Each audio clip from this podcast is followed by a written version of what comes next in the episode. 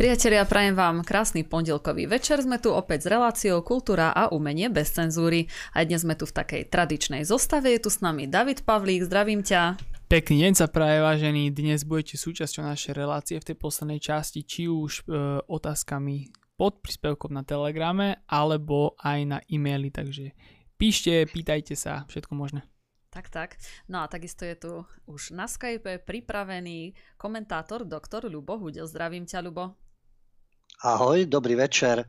Pohrdáme cenzúrou i autocenzúrou. Ctíme si odvahu odmietať názorový diktát. A v takom duchu je aj každá naša relácia. Uh-huh. Ja dnes začnem trošku netradične, nezvyknem sa pýtať, ako sa máš, ako, ako stráviš leto, ale máte veľa komárov? Bratislave. Nie našťastie, e, zase sú tie pekelné horúčavy, zase je tu džungľa, ale našťastie s komármi nemám problém. Tu máme iný problém. My už máme v Bratislave na niektorých sídliskách a v určitých mestských častiach máme diviaky. My máme normálne pod oknom, teda pod balkónom, dvoch diviačikov, takých ešte len asi 20-30 kilových. Nedávno tu boli aj s mamičkou pobehuje to okolo panelákov, straší to ľudí, takže máme blízko k prírode. Nie komáre, máme diviaky. Ale aj zautočili? Alebo sa správajú ešte tak mieru milovne? No tak oni sú mali, ja som ich dnes stretol na schodoch, keď som uh.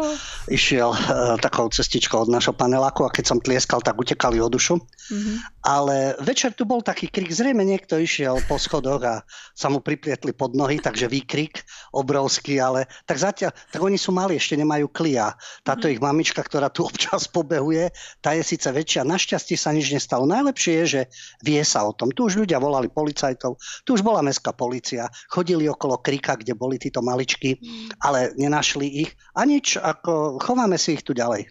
Hej, a nič neurobili, však klasika. Oni budú čakať, Nie, nič. sa zase niečo nestane, klasicky ako vždy. Sa niekomu niečo nestane, tak, alebo to niekto neuloví. No. Ja viem, že niekto to môže aj uloviť. Oni aj povedali, že nemôžu strieľať uh, v obytných oblastiach, Takže nejaký odchyt eh, si myslím, že by bol reálny, ale asi čakajú, že niekto to z balkona zastrelí a potom tu budeme mať, eh, ja neviem, asi zabíjačku, divinu, len treba ešte zverolekára, aby potvrdil, že je to zdravé meso. No, tak, tak.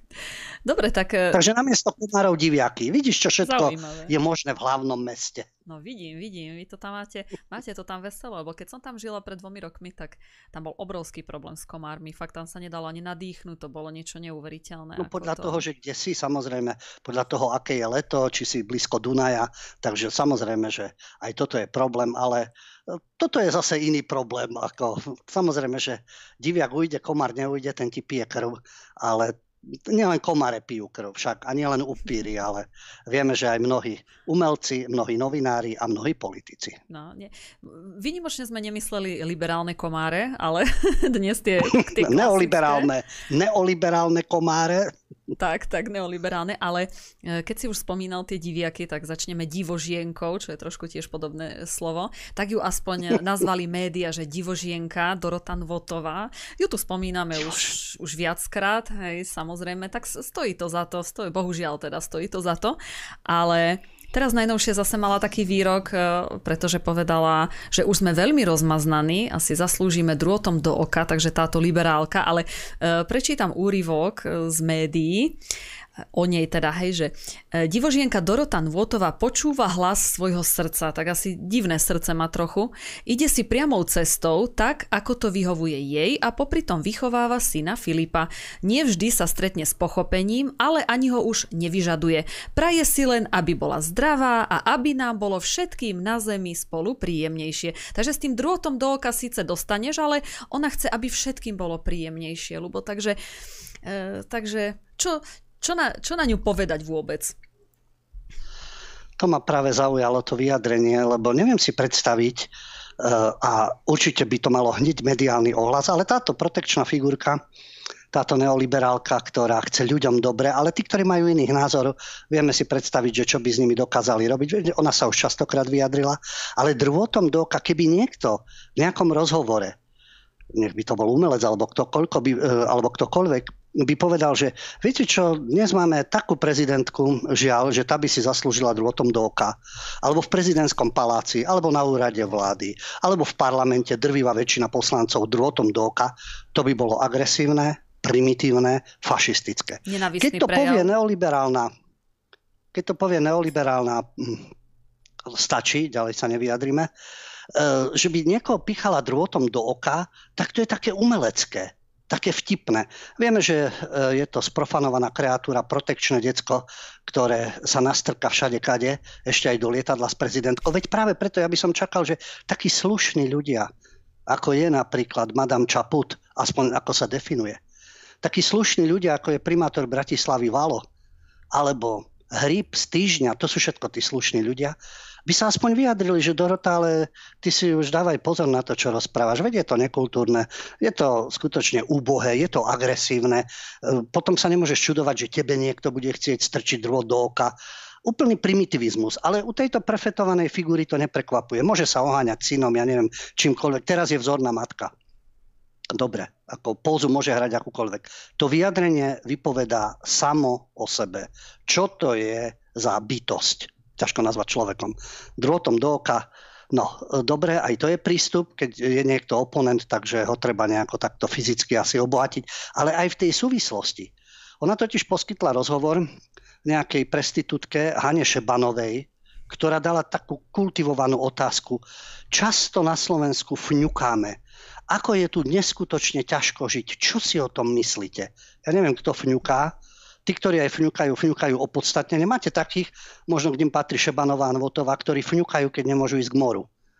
Alebo ich to obmedzilo, že by si urobili nejaký výlet na jachtu. Však ty si väčšinou, ty sa opichajú 40 krát a žiaden problém. Tí možno fňukajú. Ale ľudia, ktorí žijú z normálnych príjmov, nenakradli, nevytunelovali, nie sú v mimovládkach, nedostávajú mimoriadne platy a tak ďalej, sú v rôznej soci- sociálnej situácii, tak asi to nemajú také ľahké ako Nvotová a Šebanová. Žiaľ, že to tak nemajú. No a na to bola tá odpoveď, že sme rozmaznaní a zaslúžime si drvotom do oka.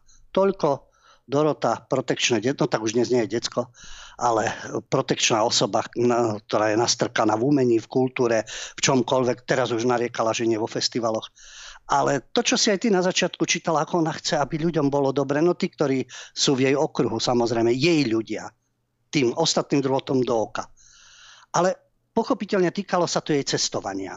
Bola v Londýne, bola v Chorvátsku, v Nepále a hovorí, že pre ňu je poznanie dôležité, preto aj cestuje, lebo je veľmi zvedavá. Tak ja neviem, na akému poznaniu dospela, kde sa pohybuje v Londýne.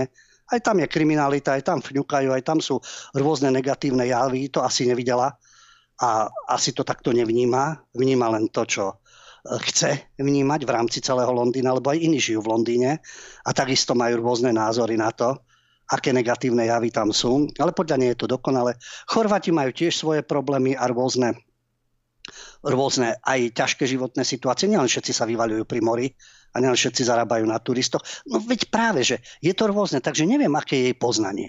A keď sa tak rozplýva keď hovorí o Nepále, to je pre ňu zasľubená zem. O Maledivách, lebo má tam nejakú cestovku, e, tam sú nenormálne krásne pláže. Ja neviem, prečo lozí na Slovensko. Dobre, má tu rodinu. Ale keď má zasľubenú zem, na ktorú ešte nič negatívne nepovedala, lebo v Nepále je úžasný život, pochopiteľne. Na Maledivách je úžasný život. Pre koho ako? Preto služobníctvo, čo obskakuje turistov, asi nie, ale pre týchto zbohatlíkov to asi áno. Takže kto je rozmaznaný? To je práve ten okruh tých protekčných detičiek, tej zlatej mládeži, tých zazobáncov. To je ten okruh, to je jej okruh, ktorý je rozmaznaný, keď nemá nejaké svoje, ne, nejaké svoje výhody a nejaké svoje pôžitky. Takže neviem, kto fňuká, lebo najviac fňukajú oni, tí, ktorí majú dosť, fňukajú ešte viac a iní sa boria so životom a sú ešte viac optimistickí.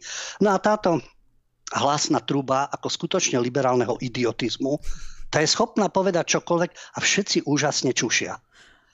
Len v tejto súvislosti, keďže ona je ten Čaputovec a predtým Zurindista a tak ďalej a vždy tieto vlastne neoliberálne sily stále presadzovala, tak dnes keď som si pozrel a videl volebný model prieskumnej agentúry Ipsos, dobre, však môžeme si povedať, to sú na objednávku veci, to len ako obrazne, oni robili internetový dotazník, práve teraz na prelome júla a augusta. Vyšlo im, že PS, čiže perverzní súdruhovia alebo progresívni súdruhovia, ktorí samozrejme títo najviac vyhovujú práve Notovej a tá im stále robí reklamu, by mali mať údajne 11 je to podľa mňa už hrozivé a mne to pripomína, že by som to prežil, ale veď o tom je poznanie, aby sme poznali aj minulosť a hľadali si z rôznych zdrojov.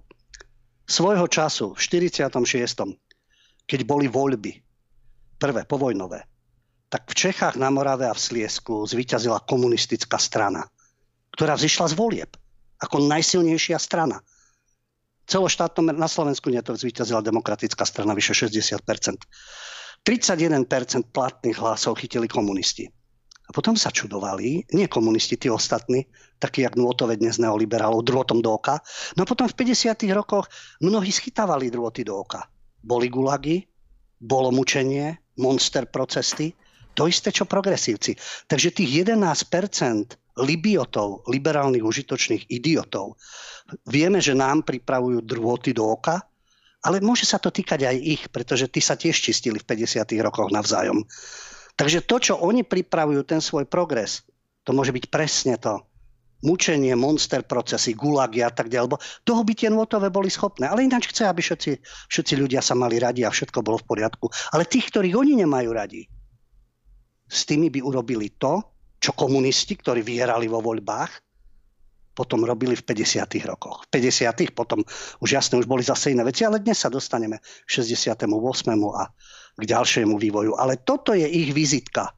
Toto je presne ich uvažovanie, len táto libiotka si nedáva pozor na ústa a povie otvorene, čo sa im v hlavách odohráva. To sú tie drôty do oka tým ostatným. Presne. Ináč Notova je presne ten typ človeka, ktorý precestuje síce pol planéty, ale aj tak sa nič nenaučí. Ale tak ako si vravel, ona je stále tu, ako na Slovensku. Na takom Slovensku, na ktoré stále nadáva a ešte si dovolím z toho, mm, z toho rozhovoru, ona povedala, že keď už, má, keď už zažíva veľa hejtov, čo sa vôbec teda nedivím, tak povedala, že zorganizujem spolu s ostatnými v občianskom združení Dokončíme to, to je tiež jedna, eh, jedno občianské liberálne združenie, ktoré nejdem vôbec ani komentovať. No a že uh, urobí ako zhromaždené s ľuďmi a potom sa vyjadrila, keď vidím tisíc, dve tisíc úprimných ľudí, ktorým záleží na našej krajine, väčšinou ma to potom prejde. Takže jej záleží na tej krajine, na ktoré non-stop, non-stop nadáva. Dokonca veď ona sa viackrát už vyjadrila, že jej vôbec nezáleží, že je jedno, či sme Európa, Slovensko, či máme kultúru, je to je úplne jedno. A zrazu je záleží na našej krajine, to je neuveriteľné. Zrazu sa e, stretáva s úprimnými, dobrými ľuďmi. No to je, to je proste neuveriteľná osoba. To je, to je škoda, škoda vôbec ani, ani e, rozprávať, ale mňa zaujala jedna vec, ty si mi ľubo spomínal, že si čítal ta, e, komentár nejakého anonymného transexuála, tak povedz aj pre našich divákov, čo si to čítal vlastne. No, uh, vieme, že uh, všetko je negatívne. Slovenská história, slovenské osobnosti, slovenská minulosť, okrem 89. pochopiteľne Havla, Langoša, to bol bývalý minister vnútra, ktorý má pamätnú tabuľu na námestí SMP, žiaľ. A potom samozrejme Čaputová a predtým Radičová. To je pre nich. Ostatní sú všetci negatívni, zlí, úbohí, jasne. Všetci, to, veď v poriadku. Veď keď sa im to tak všetko hnusí a nepáči, majú Londýn, majú Nepal, majú malé divy, tam môžu ísť, tam je úžasný život. Oni všetkých posielajú do Ruska a e, my im prajeme lepšie. Maledivy a Nepal. To sú zasľúbené krajiny. Lenže nie, oni potrebujú tu parazitovať, tu potrebujú byť niekým. Všade inde by boli nikto. Len tu, jak kolaboranti, sú dôležití. No a čo ešte treba ničiť? No keď už ničíme všetko, históriu, tradície a tak ďalej. No jazyk. Zničíš jazyk a máš otrokov. A práve preto tú slovenčinu obohacujeme, veď jazyk sa vyvíja, veď to je pekné, ale keď je každé druhé slovo anglické alebo amerikanizmus, to sa neobohacuje, to sa likviduje jazyk. A teraz najnovšie prišli s tými trendmi, no keď sú v tzv. západnej civilizácii, absolútne degenerovanej už, keď sú nejaké novoty, tak aj my to musíme prijať. Tak máme tu taký návrh, od e, človeka, ktorý e, je anonymný. Ja neviem, prečo je anonymný. Slušný človek, akýsi Sally, ktorý je študentom, e, ani nie študentom, pardon, je študentstvom. To zistíte, že prečo študentstvo. Nemôžete povedať študent alebo študentka, lebo on je to. Je študentstvo neurovedy v Anglicku. Veď to je krásne, nech vyštuduje neurovedu a nech zostane tam. Ale on prišiel s návrhom, neviem, on je snáď jazykovedný ústav, ale médiá mu dali priestor. najčítanejší týždenník na Slovensku, dá priestor nejakej sely.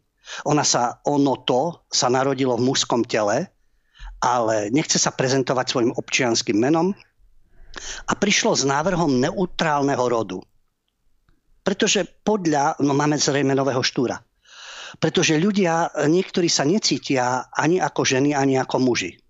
To je ich vec, môžu sa cítiť ako buldozer, to je ich záležitosť. A považujú za diskriminačné oslovenie študent, učiteľ alebo lekár. A práve preto treba rodovo nezaradenú osobu oslovovať, a teraz sa k tomu dostávame, študentstvo, učiteľstvo, lekárstvo. Mhm. Čiže vidíte, no vy vidíte ženu, lekárku, ale čo keď ona sa cíti inak? A necíti sa ani ako muž. Takže vy nepoviete, že lekár, lekárka, ale lekárstvo učiteľ, učiteľka. Zdá sa vám to, že to je na hlavu postavené? No moment, to, to ešte len naberie obrátky celoevropské, aby sme vedeli, že v čom to žijeme. My sme minule v našej relácii spomínali humor, satíru, paródiu a Ligu mužskej múdrosti. Tam je postava, ktorú hrá čtvrtniček a to je sudco. Nie sudca, nie sudkynia, sudco. To sudco. Jardo. Ono je to to. Chodí do gay klubov samozrejme. Skôr je homosexuálne orientovaný, ale je to. No tak tuto máme Sally, štú, keď študuje v Londýne, tak v neurovedu v Anglicku, tak to musí byť genius, nikto iný už. No, takže ten prišiel s nápadom, to prišlo s nápadom, že ľudia neurčitého rodu na Slovensku, keď napríklad ich chcete osloviť, nejakú ich činnosť, tak oni povedia rado maľujem. Nie rád, rada, rado maľujem. No a ten nápad je, že aby sme nikoho neurazili, keď sa chceme niekomu prihovoriť a mali by sme správne formulovať vetu, čo ťa robí smutné, nahnevané, vystrašené? Nie nahnevaný, smutný, nahnevaná, smutná. Ne, nahnevané, vystrašené. A porozprávaj sa o tom nie s odborníkom alebo s odborníčkou, s odborníctvom. Ráno vstalo a povedalo si, No aj Sely tvrdí, že to nepôsobí do Slovensky, ale ani dosť neutrálne. Ale dá sa to vyriešiť. A pokiaľ ide o to, že my tu máme nejakú spisovnú slovenčinu, tak to, to z Anglická, pseudoslovenského pôvodu, je novým štúrom, lebo toto odhalilo. To totiž tvrdí, že ako vznikla spisovná slovenčina, ide štúra posudovať. Štúr so svojimi priateľmi stvoril umelý jazyk. Toto nie je umelé, to je prirodzené stvoril umelý jazyk, spriemerovali nárečia, pomohli si s písomnou češtinou, vymysleli gramatiku a bolo to. Tento odborník, toto celý, má takýto názor na slovenský jazyk, na Štúra to odhalilo. No a Sely e, už, keďže v mužskom tele sa zle cítia a tak ďalej, vystupovala v neutrálnom rode, ale potom si uvedomila, že sa dokáže sama so sebou identifikovať viac v ženskom rode. A, čiže už je tá. A tvrdí, že máme aj stredný rod, ale pri podstatných a pridávnych menách sa správa zväčša ako mužský. A teraz citát Sally, ktorá bola muž, ten sa cíti v ženskom rode, ale je tretia. Ja viem, je v tom gulaš. To je pacient. Ale bohužiaľ, že títo pacienti dnes majú navrh. Takže citát. Lenže ak ma niekto osloví v mužskom rode, dvíha sa mi žalúdok je pekné, mnohým sa dvíha žalúdok zase z takejto bytosti. Ale to už je homofóbne. Jemu sa môže dvíhať žalúdok. Z normálnych ľudí a zo Slovenčiny. Ale z nich sa nesmie dvíhať žalúdok. Takže on by najradšej v úrad... Ono, ono to by najradšej v úradnom styku vymazalo rody.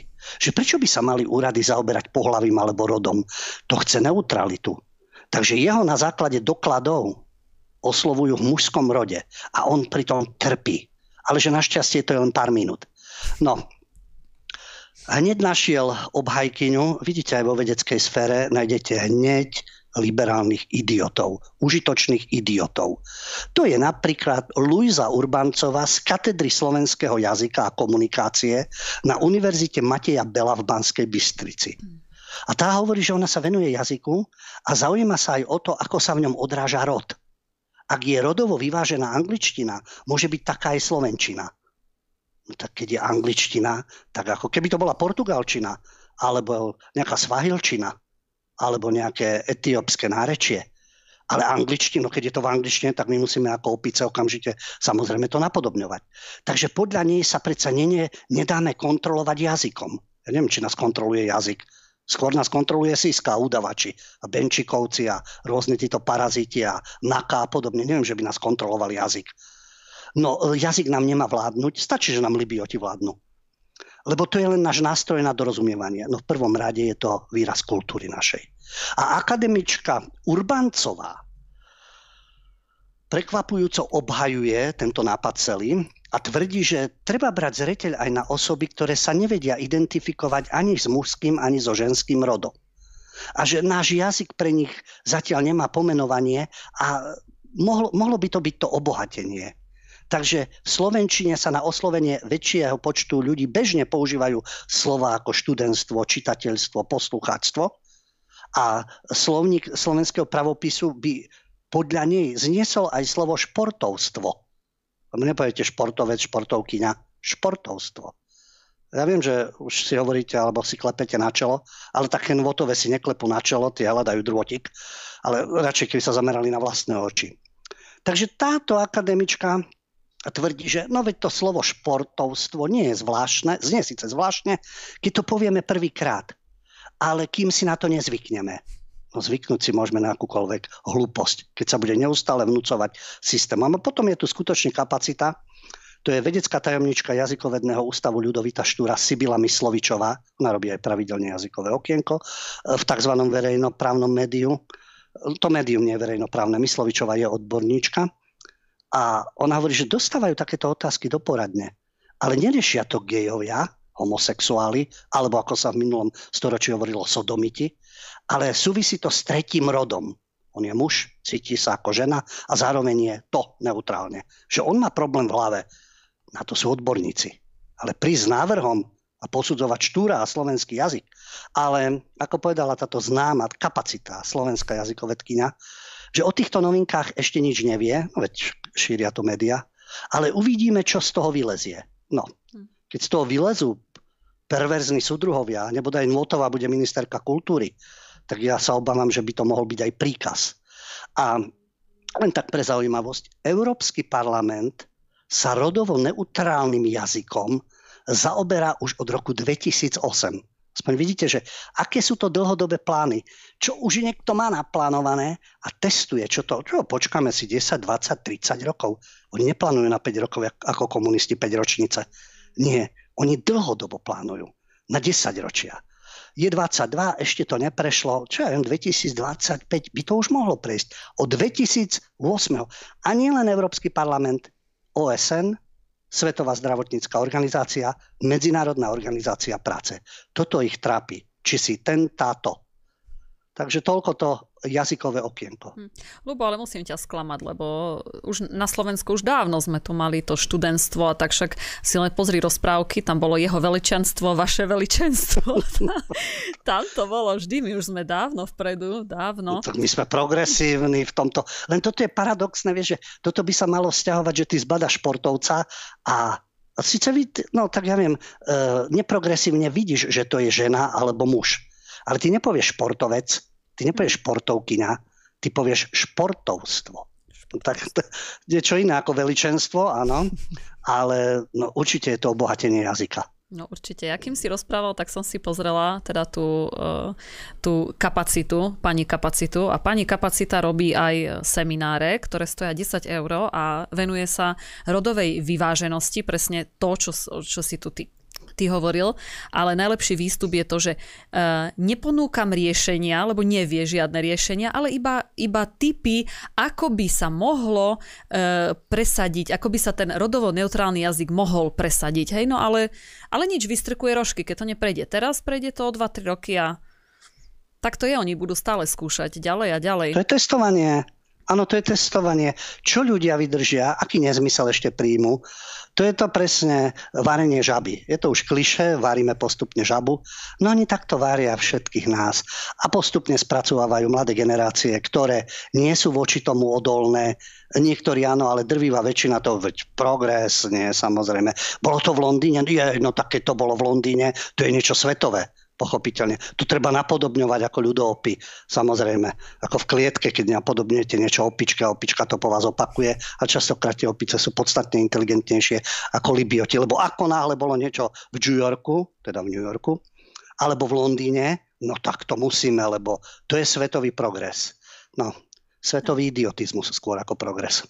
Jasné, presne tak. Ale keď už teda, keď už teda hovoríme o tom, o tom progresívnom Londýne, tak na to nadviazuje ešte, nadviaže ešte naša ďalšia správa. E, tak rovno to môžeme aj teraz spomenúť, pretože britské univerzity zase ten istý problém. Namiesto toho, aby pozdvihli teda tú latku inteligencie alebo aspoň si udržali na tých univerzitách, tak začali vyraďovať diela. Hej, už im nestačilo, že e, ničia sochy, tak už vyraďujú diela, to sme síce už viackrát hovorili, ale teraz z toho dôvodu, že by pre niektorých, zase hej, nešpecifikovali, ale vieme, o ktorých sa hovorí, pre niektorých študentov by mohli byť príliš náročné, alebo by niekomu mohli spôsobiť psychickú traumu. No a medzi týmito vyradenými dielami je napríklad aj Shakespeare. Čiže to je vlastne tá istá situácia, ako keby na Slovensku začali vyraďovať teraz Štúra a tieto, e, ja neviem, báseň Morho, lebo niektorí by to nemohli, nemuseli pochopiť, no tak to radšej dajme preč. No. Tak e, čo na to ty hovoríš, Ľubo?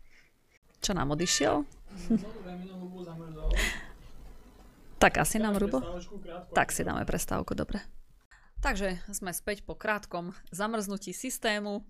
No tak Lubo, čo teda hovoríš na to, že tie britské univerzity už vyhadzujú e, literálne, také najznámejšie literálne diela vrátane Shakespearea? Áno, už došlo aj na Shakespearea, došlo na uh, Strindberga, došlo na Colsona Whiteheada, to je držiteľ Pulitzerovej ceny. Áno, už došlo aj na takýchto autorov, ktorí sú, no tak nemusí mať každý rád Jane Austenovú a Charlotte Bronteovú, ale došlo aj na eh, Charlesa Dickensa. To sú uh, univerzity v Essexe a Sussexe, ktoré prišli s tým, na, no ale keď sme v Británii, tak dúfajme, že sa to chytí všade. To sú univerzity, ktoré vyraďujú zo zoznamu literatúry diela, ktoré by mohli spôsobiť študentovi psychickú traumu. Čiže oni sú veľmi starostliví v tomto smere. No a patrí tam aj William Shakespeare. A to sú univerzity, ako som spomínal, Essex Sussex, to je skupina univerzit, ktorá sa nazýva Russell Group. A spomínaného Shakespearea, Strindberga, Whiteheada a tak ďalej, pretože e, to je problematická literatúra, a práve preto z takých povinných zoznamov e, na čítanie sa snažia ich vyradiť. Pretože študenti by mohli tieto knihy považovať e, len ako niečo dobrovoľné, alebo môžu to vynechať. Nemusíte už čítať Shakespearea. Vy si poviete, že to je traumatizované. E, vás to traumatizuje, takže vy môžete túto literatúru vynechať, alebo je to dobrovoľné, pokiaľ sa vám to zdá urážlivé či psychicky náročné. A to uverejnili americké Timesy a už ide asi o tisíc takýchto textov. V minulosti tie univerzity v toho vyspelého civilizovaného sveta niektoré kultové diela označili anglickým termínom trigger warnings, to znamená upozornenie, že môžu vyvolávať nežiaduce emócie. E, napríklad násilie, problematické scény, ktoré e, vyvolávajú, napríklad ohrozujú psychické zdravie alebo spôsobujú samovraždy, alebo píše sa o nich takto v tom zmysle. Dokonca za problematické dielo bol označený Orwell 1984. Tým sa radi oháňajú naši súčasní neoliberáli. No ale teraz okrem označovania týchto, tejto literatúry tak sa, nie že je to dobrovoľné, alebo nemusíte sa tým zaoberať, ale tieto inštitúcie ich vyradia zo zoznamu literatúry. Týka sa to desiatich univerzít. A to, čo som spomínal, Dickens, Austinova, Bronteova a tak ďalej, napríklad na univerzite v Essexe, odstranili zo zoznamu kníh, ktoré by mali študenti čítať, knihu, ktorá dostala Pulitzerovú cenu. A dokonca bola ocenená aj Barackom Obamom, Oprah Winfreyovou, takže o čo ide. A to je podzemná železnica od Colsona Whiteheada. A popisuje totiž to americkú históriu vrátane otrokárstva a násilia. Čiže už to, že to vôbec popisuje, nie, že by to oslavoval, to nie je člen klanu Colson Whitehead. Mohlo by sa, mohlo by sa zdať biela hlava samozrejme. No ale Barack Obama, Oprah Winfreyová by asi člena klanu neospevovali. A to obdobie bolo plné samozrejme násilia, No ale to je nevhodné, lebo uh, vidíte násilie okolo seba v Amerike, sa to strieľa ako nepričetný na školách, kostoloch, na festivaloch, na uliciach, kdekoľvek, ale v knihe, v knihe by sa to mohlo dotknúť vášho citlivého srdiečka. A samozrejme, že teraz na britské školy e, sú určité žiadosti, aby teda tie knihy neboli stiahnuté, lebo to už je stupidita, len označené opäť s týmto trigger warnings, že môžu vám spôsobiť niečo emocionálne. Takže v knihách vám to spôsobí, ale keď vidíte realitu, sme v Anglicku, v Londýne, kde sa dopichávajú ako nepričetní. Tiež určitý, uh, určité etnikum, určité obyvateľstvo v Londýne má obľúbe nože a sa zabíja, dopicháva od 14 do 16. To Votova nevidia, si tam nechodí, samozrejme. Takže to vlastne neexistuje. Alebo vybehne niekto na ulicu a v mene Allahu Akbar niekoho dopicha. Ale v tej literatúre je to hrozné. Presne tak. Dobre. Takže Môžeme ísť teda na ďalšiu tému. Som sa len tak na chvíľku teraz zamyslela nad tým všetkým. Ale poďme, počujeme sa? Ne, nevypadli sme. Áno, áno, jasné. Dobre, dobre, lebo už teraz nie som si istá chvíľkami, máme áno, s tým ale našťastie trošku. počujeme sa, je áno, to v poriadku. Áno, ja by som sa chcela ešte vrátiť e, na Slovensko k ďalšej teda knihe, pretože bola, bola ocenená, mali by sme ju spomenúť, od Mariany Čengel Solčanskej, známej to režisérky zase hej, elitárskej a preferovanej, ale nedávno získala ocenenie Zlaté pero za sociálno-kritický román Proces s mŕtvým a bola o Jozefovi Tisovi a jeho celej dobe. No, Solčanská sa vyjadrila, že vytiahla kostlivcov zo skrine. Tak, Ľubo, poďme spomenúť to, že akýchto kostlivcov vlastne ona zase vytiahla. Tak zrejme, každý má nejakých, ale to je z toho tábora ako Votova. Minule sme ju spomínali režisérka, scenaristka, spisovateľka. Ako je ne, však mnoho ľudí je nespokojných s politikmi. Ona je so všetkými, aj s opozíciou aj koalíciou dobre, ale vieme, koho si ona žela, progresívcov tam nemá. Čiže je z toho progresívneho stáda. No a e, ako nie, ne, neurobíme to paušálne že Čengel Solčanská je politicky aktívna, máte svoje názory, je milačikom v SME a v denníku N a v týchto cenách. Ale nakrutila napríklad legendu o lietajúcom Ciprianovi. Pekné dielko. Láska na vlásku, zakliata jaskyňa. Samozrejme, ale keď ide o politiku, tak tam je to jednoznačné. Takisto úspešné filmy Únos a Svina. Čiže jedno je únos Kovača, čiže obdobie Mečiara. Svíňa to chce byť Fico a naši ľudia, takisto ako oni majú svojich ľudí. Negatívne javy treba mapovať, ale všetky. Takže Durindisti a títo Čaputovci a e, liberálkovia, tam sa nebude zamýšľať ani nad realitou na Slovensku. Ale dobre, no tak je to jej, jej názor, jej postoje, tak v tomto teda ide vo veľkom. A teraz napísala ten sociálno-kritický román Proces mŕtvým o prvom slovenskom prezidentovi za slovenského štátu 39-45, neskôr popraveným, lebo Beneš skackal po plafón, aby ho popravili. Ale jasné, že e, môžete byť akýkoľvek spisovateľ, musíte si vybrať vhodnú tému. A keď si vyberiete buď holokauzu, alebo dnes si teda vyberiete Ukrajinu, alebo z minulosti si vyberiete slovenský štát, obchod na korze a tak ďalej. Oni vedia, tak už tom idú. Správa a tak ďalej. Vedia, z tohto obdobia, keď to nakrutíš, diali sa hrozné veci, takisto ako v ktoromkoľvek historickom období. Trpeli určité národy a etnika, nielen jeden vyvolený. V celej histórii trpeli národy, etnika. Dôležité je, aby sme sa poučili. Nie, že z niekoho vytvoríme modlu a ostatných budeme ignorovať. Takže prečo sa vyjadrila, že to písanie procesu prvom slovenskom prezidentovi, bola pre ňu arteterapia. No umením terapia, pretože jej prastarí rodičia, no neboli neoliberáli ani marxisti neboli, ale boli to, ako napíše, jednoduchí ľudia sedliaci. No práve vďaka týmto jednoduchým ľuďom a sedliakom sa niekto môže aj najesť. Lebo neviem, čo by jedli títo vznešení, či by jedli zubnú pastu, alebo neviem čo by, možno by boli bretariáni, len by dýchali. Takže každý je v tej spoločnosti potrebný a tí sedliaci sú potrební. No ale boli to jednoduchí ľudia, žili pri Nitre, ako ona hovorí, v jednoduchom dome z nepalených tehal a boli v ňom krásne kusy nábytku, solitéry, rokoková skriňa, postel, kredenc a tak ďalej. A keď bola staršia, tak pochopila, že je to nábytok, ktorí kupovali sedliaci po deportovaných židoch v tzv. halierových dražbách za lacný peniaz. Teda za, takmer za nič. A mala tam už ten problém, že keď študovala politológiu, no tak už spracovaný mozoček, neomarxisticky a neoliberálne, tak e, jej dedo jej hovoril, že ona o Tisovi nič nevie.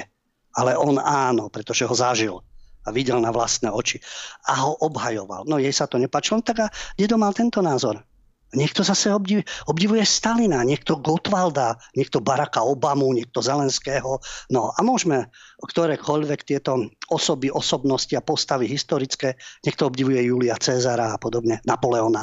A tiež kvanta mŕtvol všade dookola. Ale už keď e, má toho kostlivca v skrini, je to hrozné, že e, niekomu zoberú majetok, a niekto sa k nemu dostane, takisto to bolo v histórii.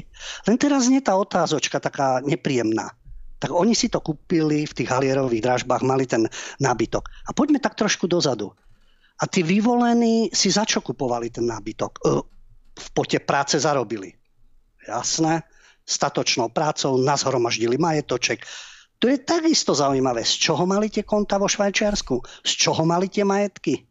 Ako sa dopracovali k tým peniazom?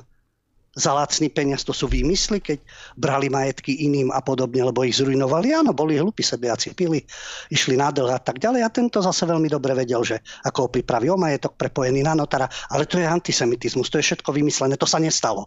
To nám budú tvrdiť také solčanské. Takže áno, je to tragédia, že sa niekto dostáva k cudziemu majetku, ale ako hovorím, týchto neoliberálov, ale v tomto prípade opodstatnene vždy trápilo, že títo rozkradači, tunelári, privatizácia, ako sa dostali k majetkom? Tak sa pýtajme každého, ako sa dostal k majetkom, ako to, že má obrovské konta v zahraničí. Ako hovorím, keď takzvanou šikovnosťou, v čom spočíva tá šikovnosť? To je dôležitá otázka. Takže takisto sa môžeme opýtať na ten pôvod majetku aj u ostatných. Jej na škole vysvetlili, ako mám vnímať minulosť. Detko to vnímal inak. A teraz čo? Teraz detka čo, drôtom do oka? Alebo vymazať pamäť? Alebo ho preškoliť? Brainwashing? Budeme vymývať mozoček, aby on mal iný názor na to. No takže ona takto sa z tej traumy dostávala, ale potom, ako hovorí, že si uvedomuje, že politiku a politické dianie nemožno oddeliť od súkromných životov. Presne tak, pretože sa nás to dotýka. Aj to, čo sa deje dnes. Aj dnes táto skrytá tyrania, ktorá prichádza z tohto degenerovaného západu, žiaľ. A a dokonca aj ľudia, ktorí hovoria, a to má pravdu, že nevolia, alebo že politiku nesledujú, predsa odvádzajú odvody. Predsa platia dane. A to niekto nastavuje. A to sú politici. Takže hlasovanie v zákonodárnom zbore a rozhodnutia politikov nás všetkých priamo alebo nevpriamo ovplyvňujú. Predtým sa nedá újsť. Takže je potrebné vyjadriť svoj postoj. S tým sa možno absolútne stotožniť. Takže áno, tí politici to nastavujú. Dáne odvody, vypredaj štátneho majetku, vypredaj dôležitých podnikov, lebo tak ako niekto privatizoval zase jej obľúbenci Zurinda Miklož a títo, tí zase rozpredávali krajinu a ruinovali a už dnes nič nevlastníme. Hlavne, že máme automobilky, jasné. Takže aj toto je áno o politike, o tom, kto nám vládne, kto aké zákony prijíma. Ju trápi Mečiara Fico, fajn, a tí ostatní, aké zákony prijímali čo spôsobovali a čo spôsobujú títo dnešní pajáci svojou politikou. Na to nie je ani satíra, ani film, ani nič podobné. No a najnovšie má rozpracované viacero projektov, to je pekné. A teraz si ide, mala myslím aj Štefánika, neviem, to som neštudoval, neviem eh, v akom duchu ho vykreslila, ale teraz má už teda takú jasnú predstavu eh, o takom diele, má to názov Krásna brána, a to by malo byť o vzťahu Adely Ostroludskej a Ľudovita Štúra. No, ja sa len obávam, aby Ľudovit Štúr nebol homosexuál, Adela Ostroludská by nebola to. No, nechcem jej krivdiť, ja nehovorím, že to tak bude. Ale u Solčanskej by ma nič neprekvapilo. No, e, tam s tou Ostroludskou, čo som, ja som minule o tom čítala, tak Ostroludsku bude hrať, no, tak môžeme hádať, poď Pavhofová. Áno, samozrejme. Však samozrejme, no, však a kto iný, ja, kto prosím ťa, kto iný. Kto iný by mal a hrať. myslím, že Štúra by mal hrať, teda, e, no hej, Štúra by mal hrať tento koleník, ale nie som si istá, to nie som si istá, ale e, s Pavhofovou som si istá, no ale samozrejme zase títo najväčší prisluhovači budú. Takže, no a Pavhofová pri Solčanskej to musí, to tam, to by sa ani ne, nezačalo to natáčať. Neexistuje, samozrejme. Neexistuje, to vôbec nič, to je všetko späté s talentom. Nikto talentovanejší ako Pavhofová neexistuje neexistuje, lebo je progresívna. Čo si myslím, že sú aj iné herečky. Ja viem, zahrala by to aj Nvotová. tiež mali by sme radosť, nie? keby hrala Adelu Ostrolucku. Nepalského pôvodu by bola Adela Ostrolucka a Ľudovič Štúr by bol z malých dív. Tak, aby sme boli multikulty. Tak prosím ťa, no to je, to je taký talent, to je sama o sebe, ani školu netreba, nič je netreba, tá, tá, tá je proste prirodzený talent. Ako ľubo, nezávidme, nechajme to tak, proste nemáme na tie talenty. No veď samozrejme, to, veď to je škaredé. Umelci, takí umelci, takýchto kvalít, no tak to musí každý oceniť, lebo ostatní neexistujú. To sú stále tí istí dookola, samozrejme vytipovaní, ktorí hrajú všetko, lebo iné talenty tu už nie sú buďme radi, že ich tu máme. Kto by to všetko zahral, lebo kto by to len zahral, však toto by bola prázdna diera, čo sa týka kultúry, to vôbec, vôbec nie. Ale chcela som ešte k tej Solčanskej dodať, že mne sa veľmi páčilo, že niekedy tí naši, tí naši starí rodičia a prastarí rodičia, oni nepoznali tie hejty a nepoznali nejaké nenávisné prejavy a fake news a neviem čo. Oni stále hovorili to, čo zažívali a to, čo, to, čo cítili. Tak ako tej Solčanskej detko alebo otec teda, že on to, čo zažil, na detko, to mal názor, detko, detko na to mal názor a hotovo. Ako, e, to boli naozaj tak čistí ľudia, ktorí si, ktorí si, ja neviem, nemali potrebu nejak vymýšľať. Oni zhodnotili, aký ten život je, čo zažívali a tak to proste bolo. Im, to, im to bolo jedno, že čo, ako to, ako to niekto vezme. Tu napríklad, e, kde žijem ja, tak ja si ešte pamätám, keď e, babka rozprávala a vlastne všetci takí, tá generácia, ktorí aj prežili druhú svetovú vojnu, tak všetci nadávali na Nemcov, tu pod Tatrami som nepočula žiadne krivé slovo na Nemcov. Tu každý, aj babka moja, stále hovorila, a oni sa tak pekne správali, nosili nám tu čokolády, že oni boli tak slušní, ako že to boli tak slušní ľudia. Oni fakt ako, a to, a to bolo si zober, že po vojne takéto reči, každý nenávidel Nemcov a tu boli všetci ako s tými, že veľmi im ako pomáhali, ešte im nosili všelijaké potraviny.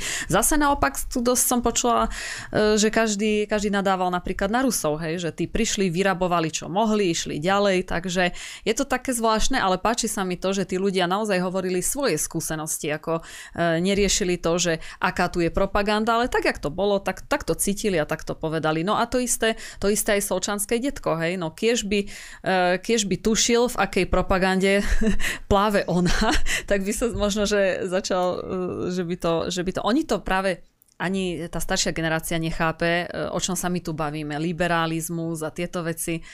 Ako oni sa musia veľmi, veľmi by sa strácali v týchto našich debatách, si myslím dnes. Ale ja si myslím, eh, ja si myslím, že Miška, ty sa pomýlila, uh, ty si hovorila o nemeckých vojakov, to boli americkí vojaci. Ty predsa dávali žuvačky, ty dávali silonky, ty dávali čokoládu, ty si to pomýlila. To boli tí.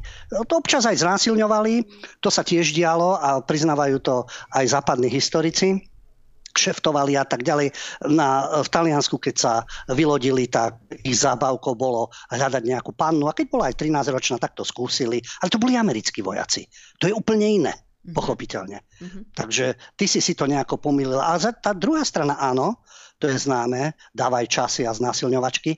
Ale keď už tak e, Rusi, áno, aj Rusi, ale tak pestro potom poďme, lebo tam boli aj Ukrajinci, tam boli aj Tadžikovia, Uzbekovia, Kazaši. To bola červená armáda, čiže sovietská armáda. Tam bol tiež zmes všetkého možného nehovoriac o trestných oddieloch a tak ďalej. Takže, a dodnes sa dejú rôzne zverstva, ale tak je to vo vojnách.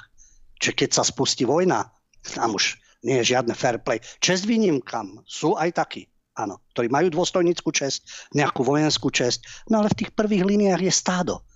A ktoré ako? To je zase takisto. V tých armádach je to rôzne. Ale vo vojne sa dejú hrozné veci. Ale teraz je tendencia vždy, títo boli anieli, tí sa priam levitovali a boli dobrí, a tí druhí to boli zvery. No a takto namiesto toho, aby sa objektívne a faktograficky, lebo kto to píše? No píšu to vždy výťazí. Hm, presne tak. No, Lubo, počkaj, za chvíľku tu budeme mať hneď tieto základne na to a už budeme hovoriť, áno, to sú, to sú tak slušní tí, tí z NATO, samozrejme, to je presne tí Američania, na nich sa nebude môcť nič, nič zlé povedať, lebo zase s tým bude, bude určite nejaký Nie, dajú ti kolu a hamburger a budeš, každý bude šťastný a možno nejaký komiksový časopis. No, a všetci budú šťastní, že máme tu takýchto obrancov. tak, tak. Dobre, poďme na, ešte musíme spomenúť túto správu, pretože ja som sa tak dobre zase zasmiela. Existujú dva ruskí komici, ktorých sme už viackrát tu spomínali a oni si robia srandu z, z vládnych predstaviteľov a teraz ako telefonujú kde, kde kade ako fejkové telefóny, falošné, falošné telefonáty robia. No a teraz si zobrali na mužku starostu v Madride, teda starostu Madridu, no a hm, tento starosta si myslel, že hovorí so starostom Kieva e, Vitalím Kličkom. No a komisiu ho požiadali, teda okrem iného, e, ho požiadali, aby, aby deportoval Ukrajincov späť do vojny a on prekvapivo súhlasil, dokonca sa ponúkol, že vybaví aj transport, aby sa vrátili Ukrajinci bojovať naspäť na Ukrajinu, aby už neležali na tých plážach.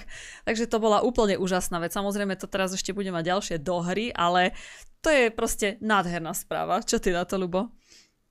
No taký humor sa nesmie robiť. Viem, to by sme počuli od našich stand-upistov a podobne. Gordulič, aktuality a tak ďalej. My ich často spomíname, ale to je malá skupina salátových a podobných, ktorí vedia, koho si robiť humor. No, títo dvaja ruskí komici nemajú problém. Alexej Stolianov a Vladimír Kuznecov majú umelecké mená Vovan Alexus. Oni si už robili srandu z Georgia Busha, Eltona Johna, dokonca aj z Fidela Castra a teraz si zobrali rôznych európskych starostov. Ako si spomínala, zavolali starostovi Madridu, Martinezovi Almeidovi, on si myslel, že hovorí s Kličkom, teda starostom Kieva. No a pekne mu to vysvetlili, to, čo si už vlastne naznačila, že žiadali ho, aby tých e, deportoval ukrajinských utečencov, že nech sa nevalajú na tých španielských plážach, ale nech prídu bojovať. A on skutočne súhlasil.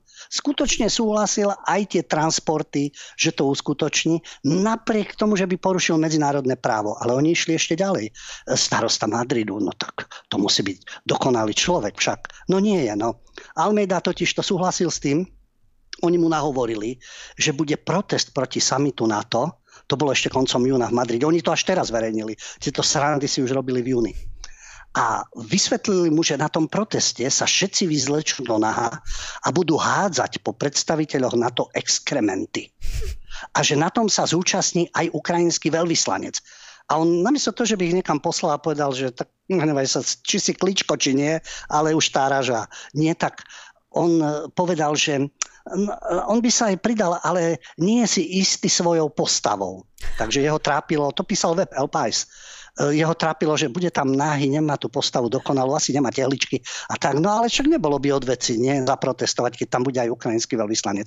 A chlapci išli, no chlapci, no tak už majú svoj, samozrejme vo Van Lexus, išli ešte ďalej a oni ho požiadali, aby na počas Stepana Banderu usporiadal v Madride homosexuálny festival gay festival, alebo festival sodomitov, ako sa používal termín v minulosti. A oni mu tvrdili, že Bandera, nie Banderas, on si myslel, že Banderas možno. Bandera je ikonou LGBT komunity v prápore Ázov. No, a Almeida, ktorý nevedel, ani nemal tušenie, kto je Bandera, tak e, vyjadril úprimnú sústrasť, keď zistil, že Bandera je vlastne už mŕtvý. No takže aj to je humor, niekto bude nariekať. Máme tu takéhoto odborníka, ktorý do debat sa zapája, že napíše, že to je ruská propaganda. To je jedno, či je ukrajinská, či ruská. Na smiech sú rovnako Ukrajinci, ako fanatickí Rusi a treba to ukazovať z jednej aj druhej strany. Takže keď sú vtipní Ukrajinci, tak vážení vtipní sú vedia byť aj Rusi, aj Vovan a Lexus si vedia vystreliť zo západného idiotizmu. Ako ja úplne milujem takýto humor. Toto je presne humor na mieste a stále, ale vieš čo, Lubo, oni stále nachytajú všetkých, lebo tí politici, oni už sú tak zmagorení, že už, že, ktorí, ja neviem, či dostávajú príkazy od niekiaľ, alebo čo, oni sú tak už zmagorení, že im to vôbec nedopáli, že je niečo, už je veľmi tenká čiara medzi absurditou a realitou a preto už to asi nikomu nepríde ani, ani nejaké úplne pritiahnuté za vlasy, hej, tieto ich požiadavky. No ale tak zase ďalší, ktorý im na to skočil, ale toto je presne humor, ktorý by mal byť proste úžasný, úžasný. Ja by som do toho šla, my by sme sme mohli tiež niekomu tak zavolať. Čaputovej by sme mohli zavolať. Čo ty na to? Ako... No ale musíš sa predstaviť, že si z Ukrajiny, pretože ako náhle je niekto z Ukrajiny a nebude aj z týchto pohlavárov ukrajinských, tak všetci stoja v pozore ešte z NATO by mohol byť niekto, samozrejme nebodaj z Bieleho domu od Bidena, tak si myslím, že títo naši kolaboranti nemajú tú odvahu povedať, že no tak nehnevajte sa, ale tak toto už naozaj nie, ale budú stať v pozore a budú prikyvovať. Tak dáme, dáme telefonát že do prezidentského paláca, že 1.9. bude deň otvorených dverí v Národnej rade, že prídeme tam nahe, nahe oblečené za Ukrajinu, len ukrajinské vlajky budeme mať, že či sa nepridá aj Čaputová k tomu, k pochodu. to by bolo super. Možno by bola zaujímavá reakcia, ale s celým personálom, celý prezidentský palác ano, ano. v náhote a ukrajinské šerpy len tak cez telo, jak majú misky. Presne. To by bola nádherná akcia. Presne, presne. Vidíš, no to sme hneď vyriešili. A, dobre, síce máme už taký pokročilý čas na hlavnú tému, ale ja by som veľmi chcela, aby sme spomenuli ešte niekoho príčetného a to je Steven Segal, ktorý, sa, ktorý teraz na, ide natáčať, alebo už na, začal natáčať na Donbase film a, a jeho cieľom je, aby je chce, chce zmeniť pohľad sveta na vojnu na Ukrajine. A naozaj by sme to mali spomenúť, lebo je to veľká vec, je to jeden z mála odvážnych ľudí, ktorý chce priniesť aj trochu iný pohľad. Samozrejme, že zase to bude z tej ruskej strany, ale aspoň svet uvidí nejaké nové informácie. Takže Lubo, poďme ešte v krátkosti spomenúť Segala. Tak spomenieme, Steven Segal je známa postava v tomto, že je prorusky orientovaný. Pochopiteľne Keďže my tu máme ukrofilnú propagandu 24 lomeno 7, to znamená, že denne 24 hodín, 7 dní v týždni, tak treba dávať aj iné informácie na vyváženie. To neznamená, že sa s tým fanaticky stotožňujeme. Ale prečo sa ignorujú určité veci, alebo sa píše len negatívne. Tak áno, Steven Segal, známa to akčná hviezda, teraz uh, mal rozhovor v ruskej štátnej televízii Rosia 1, a západné správy o ruskej invázii označil za znôžku fake news. A práve preto chce natočiť dokument a tento dokument e, sa mal teda týkať tej, tej, tých udalostí, ktoré, ktoré sa dejú na Ukrajine. On sa vyjadril, že 98% správ o Ukrajine, za 98, môže byť aj 90, 99, ale pí, hovorí teda, že to píšu ľudia, ktorí tam nikdy neboli a že to sú informácie z trolých fariem. To, čo píše u nás denník Gen, ruskí trolovia, veď existujú. Nepochybne. Ale aj druhá strana. Takže trolie farmy a že fake news sú nebezpečnejšie ako jadrové zbranie. Takže je na Dombase, mieni natáčať dokument, navštívil napríklad väznicu v Olenivke, kde došlo k výbuchu. Tam zomrelo 50 ukrajinských vojnových zajacov. Za smrť boli Azovčania, potetovaní ako tapety so všetkými e, symbolmi Tretej ríše. Takže keď neoliberáli nemajú s tým problém, tak potom nech to legalizujú. A on tvrdí, Segal, že to urobili ukrajinské jednotky a americký raketový systém HIMARS a tvrdil, že áno, bola to raketa, videl následky Himarsu a spálili tam celú oblasť a dokonca mal také silné vyjadrenie. Nacisti z Ukrajiny z druhej svetovej vojny nikdy neodišli. Na Ukrajine sú tisíce nacistov a mnohí z tých chlapcov chcú bojovať. No a tvrdí teda, že stopa Stepana Banderu je obrovská. Asi nie je, ako spomínal Lexus, ruský komik, že je to ikona LGBTI v rámci Hazova. No tomu uverí len starosta Madridu, lebo tiež asi pozera len oficiálne zdroje. No, takže Segal takto plánuje. Ináč pre zaujímavosť, eh, on má ruské občianstvo, aj srbské, ale má aj americké. A pre televíziu Fox eh, sa vyjadril, že Rusko a Ukrajina je pre neho jedna rodina a verí, že obe krajiny vo vzájomnom konflikte vyprovokovala tretia strana ktorá utráca veľké peniaze za propagandu. A ešte na okraj existuje ďalší človečik, bojovník MMA Jeff Monson, ktorý e, sa rozhodol nakrútiť dokumentárny film o zločinoch ukrajinských ozbrojených síl v Donbase a nazýva sa 8 rokov predtým. Ako tvrdí, chce otvoriť oči ľuďom na západe, aby spoznali pôvod konfliktu. Že chce ukázať, že ten konflikt na Ukrajine netrvá niekoľko mesiacov, ale mnoho rokov. A začal ho kievský režim. To je bývalý majster sveta v jiu-jitsu Jeff Monson, ktorý má aj svoj vlastný program, ktorý svojho času pomáhal obyvateľom Donecka a Luhanska a mieni teda nakrútiť ten film v origináli 8 Years Before, 8 rokov predtým. Kde to všetko vlastne začalo? Tak, dobre. Uh, ja neviem, dajme si teraz ešte kratučku prestávku a potom pôjdeme na našu hlavnú tému. Ideme na to. Tak sme späť po prestávke a teraz nás čaká už naša hlavná téma a to je dokument s názvom Môj neznámy vojak. Je to film eh, československo-lotyšskej produkcie z roku 2018. No a Ľubo, teda ja ti dávam slovo, aby si nás oboznámil s týmto dielkom. To dielko je z roku 2018, ako si uviedla, ale teraz ho vysiela slovenská televízia. Jednak e, blíži sa 21. august, čiže je to spomienka na okupáciu z 68. Uh, vojsk Varšavskej zmluvy. Jasné, že príkaz vyšiel z Kremľa, tak ako dnes vychádza z Pentagonu a z Bieleho domu.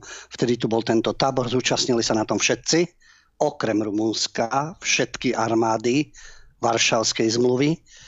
V tých jednotkách boli tak ruskí vojaci, ako aj ukrajinskí, a znovu hovorím, rôzni Kazaši, Uzbekovia, Turkmeni a tak ďalej, čiže celá sovietská armáda. A to politické rozhodnutie bolo také, ako bolo.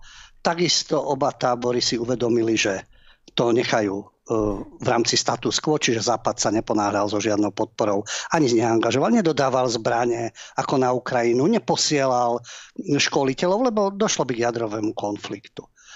To bola tá situácia v 68. V rámci toho dokumentu, ktorý je nazvaný dokumentárny experimentálny projekt, koprodukcia Slovensko-Česko-Lotyšsko, je podľa režisérky a scenaristky Anny Krivenkovej.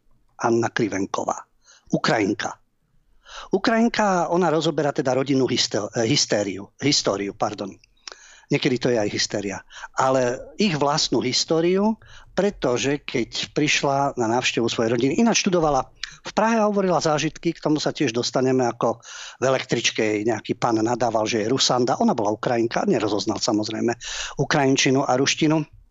Ja len na základe toho, že áno, 68, lebo dovtedy nikto, e, znovu, to sa netýka hrdých Čechov, Moravanov, Slezanov, skutočne hrdých, dôstojných ľudí. Ale tých zaprdených Čecháčkov, tak toto musím nazvať, ktorí riešia len Rusov a 68. Nič iné. Takže nejaké dievča oslovať po 30 rokoch, lebo ona za to môže, už sú dávno preč od 89. Ja viem, že to je čerstvé, teraz je to mimoriadne čerstvé, teraz si na tom prihrievajú polievočku. To neospravedlňuje, čo sa stalo v 68 ale nejaký zakomplexovaný ubožiak, ktorý tam bude nadávať nejakým dievčatám, lebo počuje nejakú reč, lebo čo si bolo v 68. No, mm, keby sme mali ísť do každej histórie, tak napríklad počas 30-ročnej vojny Švédi sa dostali do Prahy, zabíjali tam, plienili, ukradli množstvo, množstvo cenných obrazov talianských a flamských majstrov. Dodnes sú vo Švedsku Obsadili napríklad rôzne územia, Liberec, Chrastavu, Friedland, tam vlastne plienili, znásilňovali, zabíjali a viete si predstaviť, že by dnes nejaký takýto ubožiak za prdenec, ináč sa to nedá nazvať, že by nadával Švedom v električke. No nie, Švedom by nenadával. Bolo to dávno a Švedi sú bohatí. Samozrejme, Nemci, takisto história, Nemecko, Česka, čo všetko sa dialo a tak ďalej, čo sa dialo po druhej svetovej vojne, tie revolučné gardy, dal si pásku na ruku, dovtedy neviem, čo robil za protektorátu, kde bojoval, ale nemecké ženy, deti, starcov, mučiť, strieľať, znásilňovať, lebo v boji to je iné. A nemyslím e, zabíjať ako civilistov. Ale po vojne prichádzať so zbraniami na bezbranných pod heslom Vtedy to bolo totiž to, bolo desatoro pre československého vojaka v pohrani, na pohraničnom území, keď už revolučné gardy pobehovali. Neprestan nenávidieť Nemcov. Aj nemecké ženy a hitlerovská mládež nesú vinu na zločinoch Nemcov. Takže všetkých záradov. Aj ženy, aj deti. Ale to si každý môže povedať. To si povedia Ukrajinci o Rusoch. A Rusi si zase zase môžu povedať. Ukrajinské ženy a ich mládež majú vinu na banderovských zločinoch. A takto by sa to mohlo navzájom. Ale na Nemcov takisto takýto zaprdenec v električke v Prahe nič nepovie, lebo Nemci sú bohatí. Takže do koho? No na Rusov. A jasné, že to neospravedlňuje ani čo robili jedni, druhý, tretí celú históriu. Len tak pre zaujímavosť, pretože táto osoba, e, teda táto režisérka, ktorá teda hovorila o týchto svojich skúsenostiach, pochopiteľne, to potom v rámci toho dokumentu zase hovorí o Putinovi a o vojne na Donbase. To tak šikovne prepojila, čiže zase len to negatívum v rámci, v rámci Ruska. Ale samozrejme, že to neospravedlňuje ruské vojnové zločiny, ich násilie a tak ďalej. Len aj druhá strana sa musí pozrieť na seba, pretože opäť v tom 68. aj tam boli Ukrajinci, takisto medzi tými vojakmi. Tu je však tá rodinná tragédia, ktorá spočívala v tom, ináč e, v rámci toho dokumentu, tam boli zostrihy z Prahy, čo sa dialo v 68. Celý dokument je taký kompilát, máte dobové zábery, sú tam ruskí vojaci, no mladí, ktorí prichádzajú na odvody vojenské, nastupujú do armády, tak ako to bolo, keď bola povinná vojenská služba. Mladí chlapci, ktorí ani nevedeli, kde sú, čo sú, nastúpili do armády, zábery na výcvik, na ten drill, ktorý bol prísaha sovietskej armáde, no veď bola sovietská tak americká, dostaneme sa k francúzskej a tak ďalej. Prísaha. No a potom jednu noc dostali rozkaz a prichádzali. Takto chodí v armádach. Takto chodí v rôznych okupáciách, v rôznych, čo si niekto nechce uvedomiť. Ale tá rodinná tragédia spočívala v tom, že oni mali teda v rodine toho uh, jedného príbuzného prastrika, ale hovorím, celý dokument sú autentické zábery, čo sa dialo vtedy hlavne v Prahe, a medzi tým je na chvíľku príbeh tej rodiny. Takže ten dokument, no ale vec názoru. Jednoducho, Prastriko bol jedným z vojakov. Radových vojakov nastúpil do armády, oholili hlavičku, vycvičili a v noci dostali rozkaz a už sa presúvali. Po troch mesiacoch sa vrátil späť z tedajšieho Československa po 68. S nikým nerozprával, bol ticho a napokon spáchal samovraždu. Trauma, katastrofa, áno, je to tak, rodinné. No a na základe toho bol ten príbeh vlastne akási m, príbeh okupanta v úvodzovkách, radový vojak ktorý si kladie otázky teda, že čo teda ľudská bytosť mašinérii vojny a tých globálnych mocenských bojov a aké to má dôsledky na človeka. Samozrejme pre každého je to osobná tragédia. Čo bolo ešte zaujímavé, jasné, že Ukrajinka hneď to spojila s Donbasom, ale to ešte nebola špeciálna vojenská operácia 22, to bol ešte 18. Čiže to sa od 14. bojovalo na Donbase, ale ako Ukrajinka a v tejto koprodukcii, takže zase išlo o Rusov. A čudovala sa, že prečo rodina z Ruska neprišla na pohreb príbuzného na Ukrajinu tiež veľmi svojrázne, lebo už vtedy tam boli tie nálady, že stačí, keď si rozprával rusky, tak už si to od Ukrajincov schytal. A hneď bol ten človek kolektívna vina. Tak ako revoluční gardy, každý Nemec, žena, decko, každý je vinný. A takisto na Ukrajine, Moskali a tak ďalej, každý Rus je vinný a po každom Rusovi sa ide. Takže čo sa čuduje? Len súčasná zaujímavosť, ktorá je, napríklad na Ukrajine, oni majú taký jeden výraz. Palanícia ani ja to neviem poriadne povedať, ale na základe toho to testujú. Palanicia. To je tradičný chlieb z droždia a to je výraz, ktorý odlišuje svojich od cudzích. Že Rusi ho nikdy správne nevyslovia. Čo je zaujímavé, že Ukrajinci, aj ktorí hovoria dlhodobo po rusky, to povedia bez problémov. Ale Rus to nikdy nepovie tak ako Ukrajinec. Palanicia. No a existujú detské hliadky, ktoré sú v uliciach mesta, aj vojaci, ktorí idú za niekým a opýtajú sa na ten výraz, no a keď si to nesprávne vyslovíš si Rus už máš veľkú spolu. Dokonca Kievský jazykovedný ústav, aký je dôležitý jazyk, označuje tento výraz palanicia, čiže ten, ten chlebík z droždia, že to je vlastne také heslo. A tým odlišíš naši ľudia a cudzí. Takže čo sa čudujú, že Rusi neprídu? Takisto by mali zrejme Ukrajinci problém v Rusku, no jednoducho nastala tá situácia. Ale tak ako sme spomínali pred chvíľou, dokument 8 rokov predtým, kde to všetko začalo a prečo to je.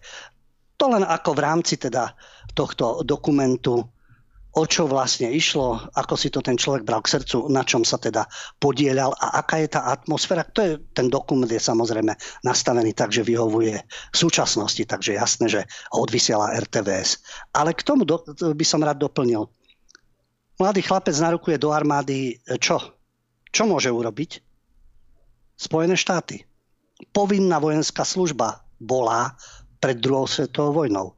Potom mali Američania povolávací zákon, Selective Service Act, kde všetci občania mužského pohľavia, tretieho ešte nebolo, sa zapísali k odvodom a keď dosiahli 18 rokov, mohli byť odvedení až do 27 rokov. V 67 boli na prvom mieste odvedení 18 ročí do vojny, do Vietnamu. Povolávali hlavne mladých mužov, ktorí opustili strednú školu, ešte nezačali študovať na univerzite, nemali žiadnu prax v zamestnaní a vlastne nezaložili ešte rodinu. Čo celkom, dá sa povedať, v rámci vojenských podmienok celkom rozumná selekcia. A vo Vietname bojovalo 40% absolventov univerzit, zo stredoškolských bolo zapojených do vojny 60 a 70% tých, ktorí zdrhli z vysokoškolského štúdia. E, štú, štú, áno, e, neštudovali, ale odišli z vysokej školy, šup do Vietnamu. Palili povolávacie rozkazy, utekali do Kanady, ale jednoducho, keď narukoval, už bol vo vietnamskom pekle. Niektorí boli dobrovoľníci, niektorí išli povinne. Muzikál Hera a tak ďalej, tam sú tiež tieto scény. A tí vojaci tiež, keď sa vrátili, boli okupanti. Tam nezachraňovali svet pred komunizmom. Celý konflikt v Tonkinskom zálove bol podvod. No tak aj dopadli.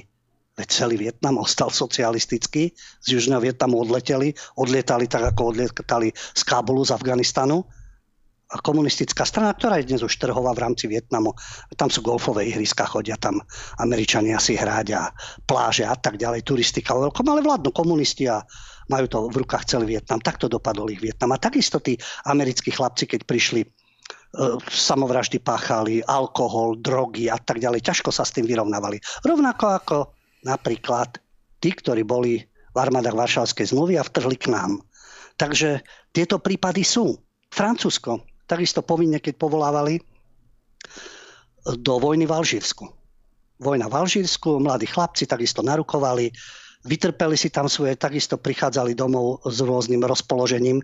Je o tom jeden film, tí, ktorí ho poznáte, to starší film zo 72. 1972 sa nazýva RAS. To je skratka, to je vo francúzštine Rien a Signale. Čiže nič k nahláseniu. To sa píše do jedného hlásenia vo vojenských posádkach. Ale aby neboli problémy, tak tam nenapísali nič, lebo to bol trestný prápor v tom príbehu, ktorý mal miestnych Alčírčanov, e, povstalcov a tak ďalej likvidovať.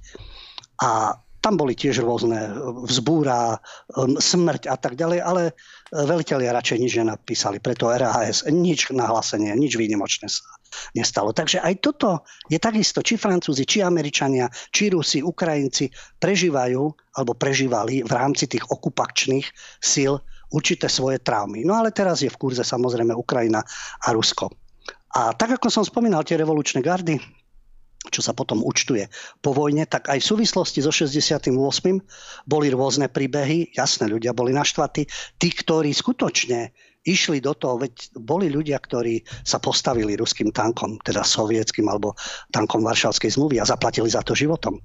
Takisto strhávali smerové tabule a čo im hádzali kamene, tehli, strelalo sa do nich.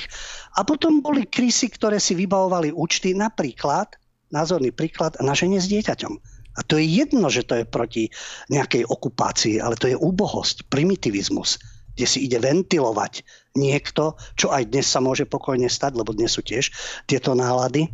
A treba rozlišovať, kto bojuje proti okupácii, kto sa aktívne na niečom podiela a kto je násilnícka krysa. Takýto prípad sa stal, lebo v tom dokumente to bolo.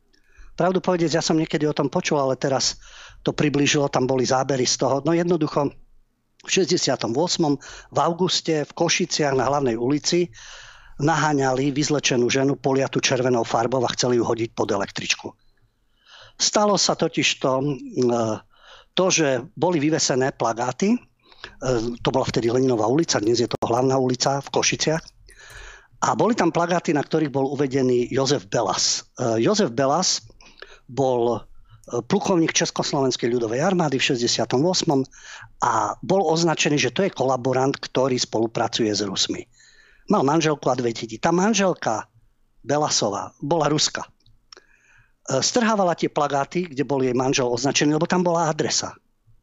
Tam boli čísla aut, ktorými chodil. Poviete si, veď spolupracoval s okupantami. Fajn, choď bojovať proti okupantom, choď bojovať proti tým vojakom, nie, že si odchytíš ženu s dvomi deťmi a ideš robiť historickú spravodlivosť. No a samozrejme, že túto ženu napadli, hovorím, vyzliekli, poliali červenou farbou, traja takí mimoriadní aktivisti. Dnes by boli schopní povedať, že disidenti. Sú fotografie a dôkazy. Tri kreatúry. Juraj Fedor, Vojtech Pastor a Jan Weiss. V 71. ich potom odsudili.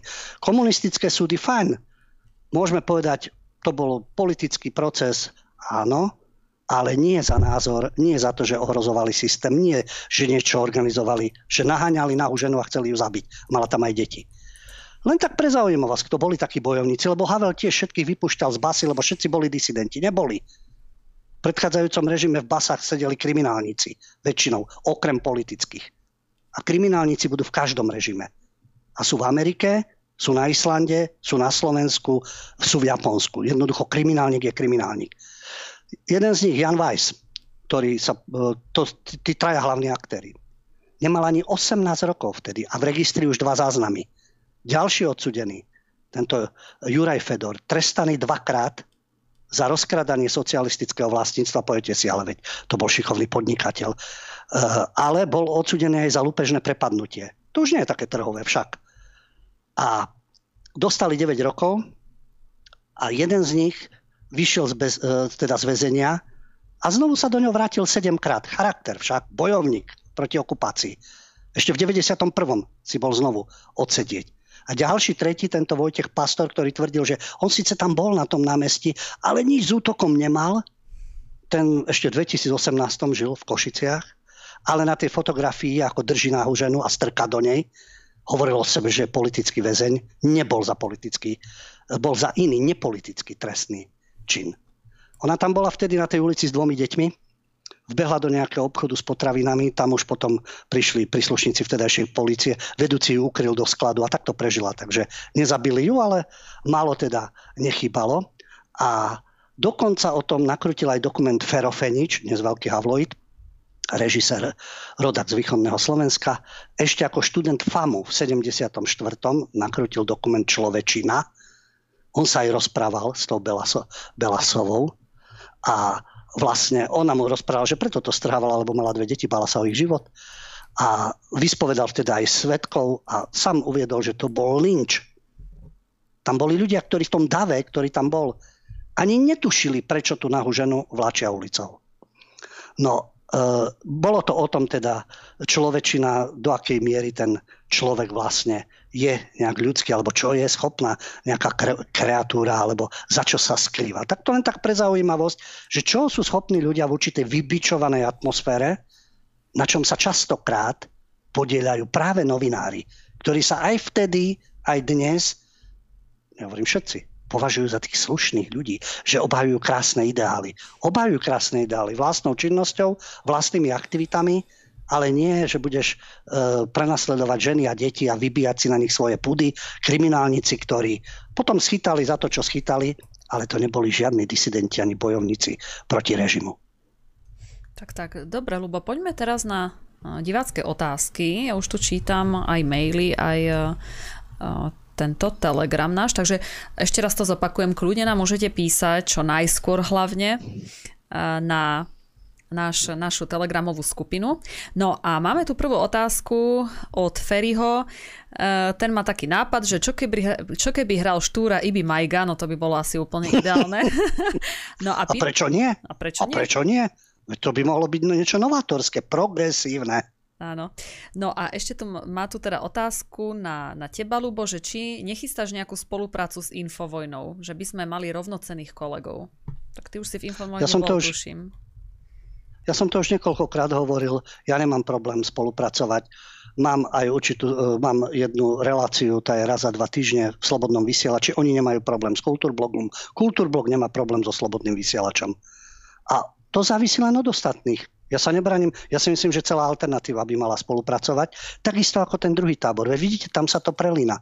SME, Denník N, Aktuality, RTVS, Slovenský rozhlas navzájom sa citujú, spolupracujú, lozia po školách, ovplyvňujú ľudí, teatry a tak ďalej. Ale v alternatíve žiaľ niektorí majú výhrady k tomu, k onomu.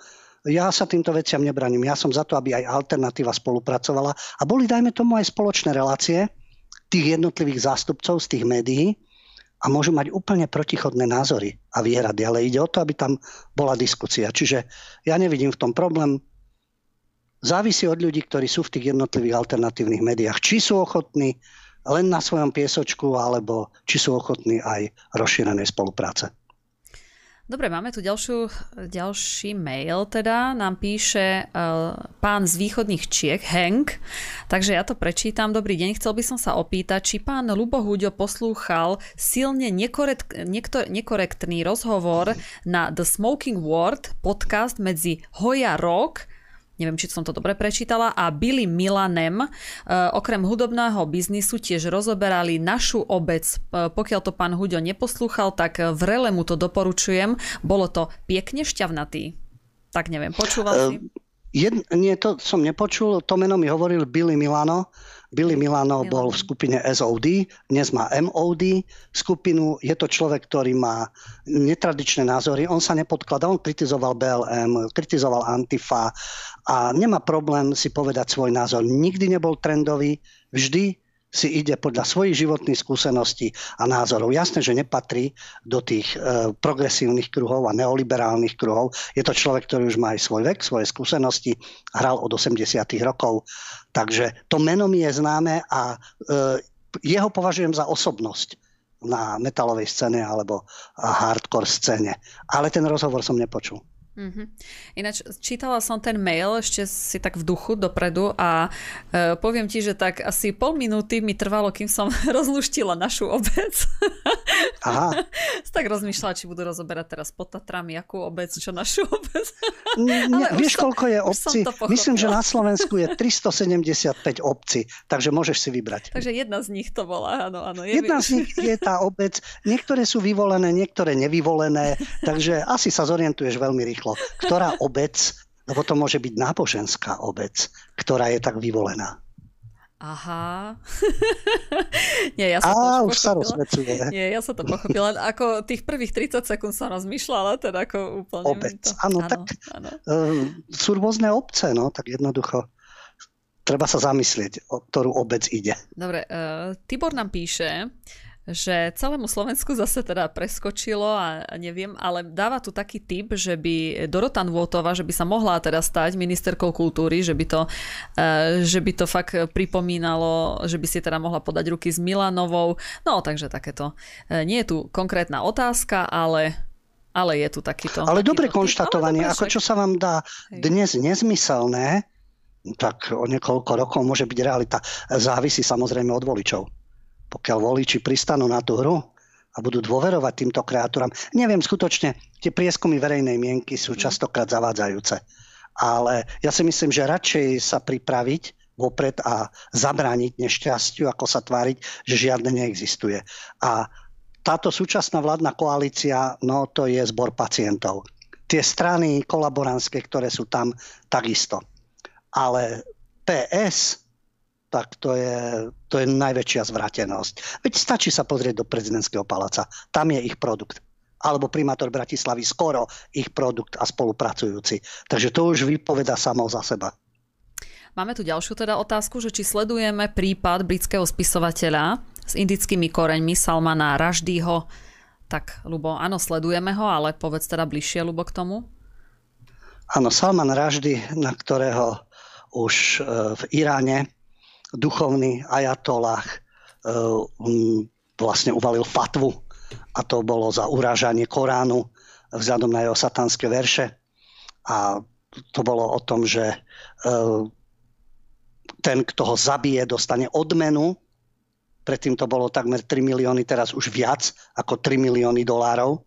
Dokonca ešte v 2019 na Twitteri Chamenei teda e, najväčšia náboženská autorita, duchovný ajatollah Ali Chamenei, písal, že nič sa nezmenilo. Fatva proti Raždimu je neodvolateľná. A teraz ho nožom napadol mladý človek, ktorý sa narodil v Spojených štátoch. 10 rokov potom, ako bola tá fatva vyhlásená. Ale je načenec um, iránskych revolučných gard a jeho rodičia emigrovali z Libanonu jednej juholibanonskej pohraničnej obce, obec, ale nevyvolená, Jarún. No a ten, to je 24-ročný chlapec, Hady Matari, zo štátu New Jersey. A on sa rozhodol 10 rokov potom, ako, vyšiel, ako vyšli satanské verše, a vtedy ešte Ajatola Chomejny vyzval moslimov, aby raz, uh, Raždyho zabili za to, že sa rúha a že uráža Korán a proroka Mohameda. No on už na sociálnych sieťach vyjadroval sympatie k iránskym revolučným gardám, k šíitskému extrémizmu a podobne. On sa síce narodil v Kalifornii a do New Jersey sa presťahoval nedávno a spáchal teda tento atentát. zdá sa, že to je čudné. V Kalifornii, v New Jersey nejak to multikultúrne obohacovanie nevychádza. To je mladý človek. Jeho rodičia odišli z Libanonu, dá sa povedať asi z biedných pomerov, v Amerike celkom slušne žijú, z Kalifornie do New Jersey a napriek tomu tento človek sa nestotožnil s Amerikou. Ani s tým, že sa nepácha násilie v mene nejakého náboženstva. Niekto si povie, a to je ojedinelý prípad. Takých ojedinelých prípadov je. Tuto je vidieť, že ako to v tých ľuďoch tá ich identita, tie korene, to pretrváva. Ty môžeš vytvoriť prostredie, aké chceš. Niektorí áno, niektorí sa prispôsobia, alebo sú taktickí. Pri nejakej najbližšej príležitosti by sa to evidentne mohlo úplne zvrhnúť, ale zatiaľ, no tak v tomto prípade tento človek bol teda aktívny a jasné iránske noviny ho pochválili, to je takisto uh, zvrátené, takisto Ajatola Chamenei schválil útok a povedal tisíckrát bravo statočnému a poslušnému človeku, ktorý zautočil na odpadlika od viery. No vidíte, pre progresívnych perverzných súdruhov sú slušní ľudia, určité typy ako Notová s druhotom do oka. No a pre niekoho je statočný a poslušný človek niekto, kto ide dopichať Raždyho. No, zautočil nášho, na ňo nožom a e, príde asi o oko, e, Salman Raždy a má teda zdravotné problémy, skončil v nemocnici. No, to je, sme v kultúre, sme pri spisovateľovi, keď, keby u nás ľudia riešili urážanie náboženstva alebo našej histórie a podobne tým, že idú niekoho dopichať, tak e, to by bola katastrofa. Ale tuto tí, ktorí ich vítajú a otvárajú im brány, sa tvária, že takéto veci neexistujú. No existujú a vidíte, že po rokoch rokúcich sa nájde niekto, kto s tým už dávno nemá nič spoločné, príde a spácha takýto násilný čin, čo je pokus o vraždu vlastne. Našťastie teda, no kto vie, ako to ešte dopadne. Raždy to prežil, ale ako príde oko a má veľké, je napojený na pľúcný ventilátor, nemôže hovoriť, takže je to vážna vec. No, veď ho chcel zabiť. To tiež o niečom vypoveda, koho si púšťate do krajiny a e, tá predstava, ako sa všetci budú navzájom mať radi z úplne odlišných kult. Niekde to možno funguje. V Amerike to nefunguje. A tam má byť vzorom, alebo západná Európa. Tam to vôbec nefunguje. Takže to je práve varovný signál. Hm. Ja neviem, Lubo, či vôbec niekde funguje, či je nejaká multikulty šťastná krajina, ale zarážajúce na tom všetkom je... Ináč... Neviem, či šťastná, ja ti do toho skočím, na Zanzibare sú napríklad aj moslimovia, aj hinduisti, aj kresťania, aj černosy, aj Arabi a tak ďalej. Tam to nejako funguje. Prečo to je špecifický fenomén? V poriadku, všetci neodídu asi do Zanzibaru, keby, takže je tam asi iná nálada. Tu hovoríme o západnej Európe, o Európskej únii, ktorá nás tlačí do všelijakých týchto rozhodnutí a transatlantické väzby. Takže zaoberajme sa tým, ako je to v Kanade, v USA, v západnej Európe, na Novom Zelande, v Austrálii. A to je len pozlatko, že je to v poriadku. Nie je to v poriadku. Je to vidieť na mnohých tých činoch a na spôsobe života tých komunít. Hm. No, Zanzibar možno, že preto tam tak funguje, lebo je to ostrov a predsa len tí ľudia na tom ostrove sú takí kľudnejší, je tam more. Všetci sa potrebujú. Klíma, všetci sú v pohode. Navzájom sa všetci Presne. potrebujú. A nemá Presne kto čo ovládnuť, lebo všetci sú tam odkazaní na seba. Presne.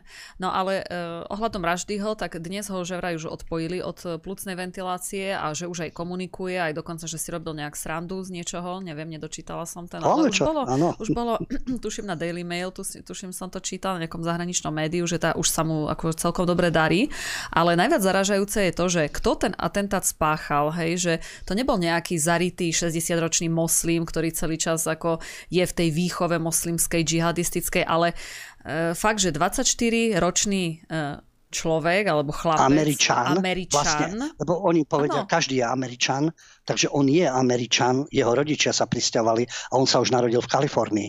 No, takže on je Američan teoreticky. No a už by, by to mal byť človek, ktorý už zmýšľa inak, hej. Tak ako chce tá multikulty spoločnosť, že už je to niekto úplne iný, ten už nemá s tými moslimami, s, tým, s tým agresiou už nič spoločné, to sú úplne iní ľudia, no tak ako nie sú, hej, no. Tak nie sú a to kultúrne obohatenie vidíme stále. A to je jedno, či je to mladšia alebo staršia generácia. Prosto e, extrémisti v tomto smere sú rôznorodí, no a ako vidíme sa môže narodiť aj na Marse a stále si pôjde to svoje, tak to je ďalší, ďalší smutný príklad toho, no. Je to hrozné. Dobre, tak e, naša relácia sa dnes naplnila, máme akurát 21 na 30, takže neostáva mi nič iné, aj keď teda som sa dnes dobre bavila, mali sme dobrú debatu, ale budeme to musieť teda dnes ukončiť. Takže David, ďakujem ti veľmi pekne za účasť. Ďakujeme ja vám, majte sa pekne. No a Lubo, takisto ďakujem aj tebe veľmi pekne a ešte takisto ti prajem krásny pondelkový večer. Ďakujem za spoluprácu kolegovia a našim divákom za pozornosť. Príjemný večer, príjemnú dobrú noc a počujeme sa v piatok po stopách pravdy. Dovidenia, do počutia. No a priatelia, lúčim sa aj ja teda s vami, som veľmi rada, že ste tu s nami boli až do týchto chvíľ. Ja vás pozývam zajtra na reláciu, na špeciálnu reláciu s e, burzovým maklérom Janom Coganom, no a potom v stredu takisto vás pozývam sledovať náš spravodajský blog. Majte sa krásne, dovidenia.